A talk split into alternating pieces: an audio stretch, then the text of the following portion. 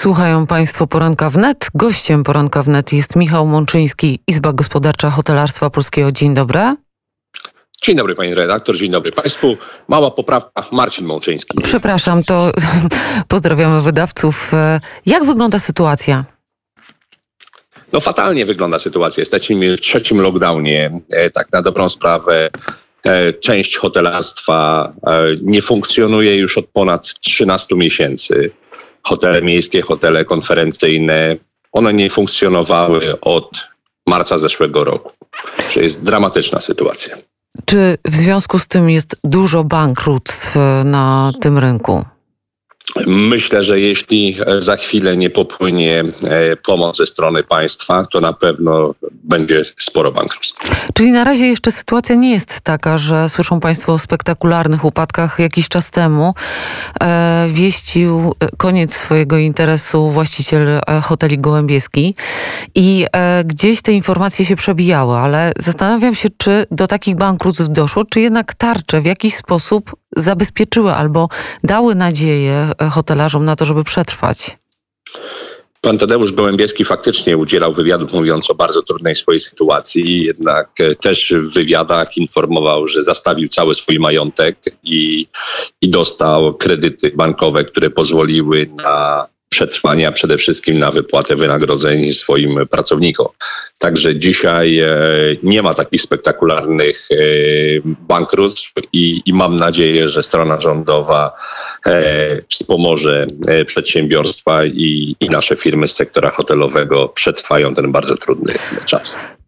Tadeusz Gołębieski mógł e, zastawić hotele, mógł dostać e, te kredyty ze względu pewnie na skalę interesu, który prowadzi.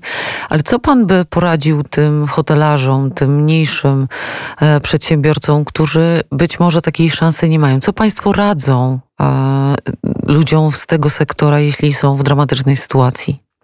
Znaczy, przede wszystkim e, pilnowanie każdej złotówki, jeśli w ogóle jeszcze można e, pilnować tych złotówek, e, ograniczenie wszelkich kosztów, jakie tylko są możliwe, ograniczenie zatrudnienia do tego minimalnego zatrudnienia, no i słuchanie nas w zakresie pomocy.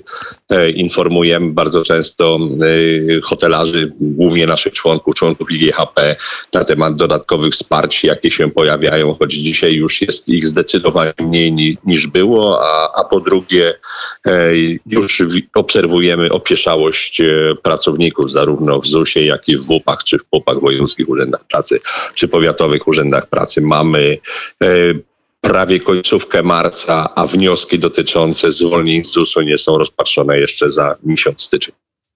Co w tej sytuacji należałoby zrobić? Jakie są Państwa oczekiwania? No my dosyć często spotykamy się ze stroną rządową i apelujemy o, rozszerzenie dzisiaj przede wszystkim e, PFR-u 2.0. PFR 2.0 e, kończy się e, pod koniec miesiąca marca. Ta pomoc, która była, bo wnioski, składanie wniosków skończyło się ponad miesiąc temu. Apelujemy o rozszerzenie tej pomocy, ponieważ na stronach PFR-u i, z ust pana prezesa Borysa i Marczuka płyną informacje, że wykorzystano niecałe 7 miliardów złotych z 13 miliardów złotych, czyli jest jeszcze e, trochę pieniędzy w PFR-ze, które można by było e, wydać na rozszerzenie tarczy PFR 2.0. Szczególnie jeszcze, że notyfikacja Komisji Europejskiej była do czerwca tego roku, także jeszcze mamy trzy miesiące, gdzie dodatkowa pomoc dla firm, które są w kolejnym lockdownie, mogłaby spłynąć. A jeśli ten lockdown i ta sytuacja potrwa jeszcze rok, dwa lata, to jak pan widzi przyszłość e, tej branży? Co się stanie nie na widzę. tym rynku? Ale, nie widzę tej przyszłości w ogóle, szczególnie mówimy dzisiaj e, w przestrzeni publicznej bardzo dużo na temat e, KPO, czyli Krajowego Planu Odbudowy. W Krajowym Planie Odbudowy jest zapisane 300 milionów euro, czyli miliard 400 milionów złotych pomocy dla e, sektora hotelowego, gastronomicznego i e, z obszaru kultury. To są, to jest kropla w morzu potrzeb, także jeśli mamy myśleć o odbudowie e, tego sektora przy takiej pomocy, no to to nie będzie odbudowa. Chcę tylko przypomnieć, że na przetrwanie tego sektora w y, tarczy finansowej PRFR 2.0 wydano dzisiaj 6 miliardów 800 milionów złotych.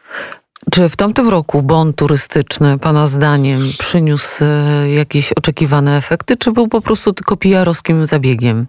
Znaczy, bon, bon turystyczny yy, był realizowany w części hoteli. Struktura hoteli w Polsce to jest 70% hotele miejskie i hotele yy, konferencyjne, 30% to są hotele yy, wypoczynkowe i, i faktycznie w tych hotelach wypoczynkowych e, było widać, iż jest trochę gości realizujących bon turystyczny. E, niestety część e, z tych gości realizowała bon turystyczny, zakładając już wcześniej rezerwacje. Także z naszych e, obserwacji, z naszych ankiet, które prowadziliśmy, wynika, że bon turystyczny nie przyniósł dodatkowego popytu, na którym naj, najbardziej zależało. Mhm. Czyli de facto w tym roku, żeby zaoszczędzić pieniądze w budżecie, można sobie dać spokój z bonem turystycznym, ale to przeznaczyć na przykład na pomoc doraźną. A gdyby no, pan... No nie, mhm. nie, pani redaktor, tak bym do tego nie podchodził, tylko chciałbym, żeby e, bon turystyczny kreował dodatkowy e, popyt, czyli e, żeby można było płacić bonem turystycznym za rezerwacje, które właśnie się zakłada, nie rezerwacje, które były pół roku wcześniej już założone. Bo wiemy, że ten gość i tak tak do nas przyjedzie i tak do nas przyjedzie. To co Kończąc rozmowę, co pan by poradził naszym słuchaczom, którzy nie posiadają może własnych hoteli jeszcze, ale y, wybierają się na przykład na wakacje? Jest lockdown, każdy z nas zastanawia się, co zrobić y, z planami wakacyjnymi. Czy Pana zdaniem wykupywanie wcześniej tych wakacji, rezerwacje mają jakiś sens i czy będzie wtedy taniej? Czy ja zdecydowanie apeluję do tego, żeby e, robić rezerwacje w polskich hotelach. Hotelarze e, dzisiaj przyjmują rezerwacje zwrotne, czyli jeśli dzisiaj założymy rezerwację i, i nawet trzeba będzie jakoś wpłacić zaliczkę, to ta zaliczka w momencie, jeśli będzie kolejny lockdown lub jakieś dodatkowe obostrzenia, jeśli ktoś będzie chciał e, zrezygnować, to, to będzie się jemu należała, należał zwrot tej zaliczki. Liczę na to, że wakacje podobnie jak w zeszłym roku odbędą się e, w Polsce i będzie można korzystać z polskich hoteli, a proszę pamiętać, że te hotele w miejscowościach wypoczynkowych cieszyły się bardzo dużym e, powodzeniem, także lepiej robić wcześniej rezerwacje. To bardzo serdecznie dziękuję. Pan Marcin Mączyński był gościem poranka wnet Izba Gospodarcza Hotelarstwa Polskiego. Serdecznie dziękuję. Wszystkiego dobrego. Dziękuję bardzo. Wszystkiego dobrego. Pozdrawiam.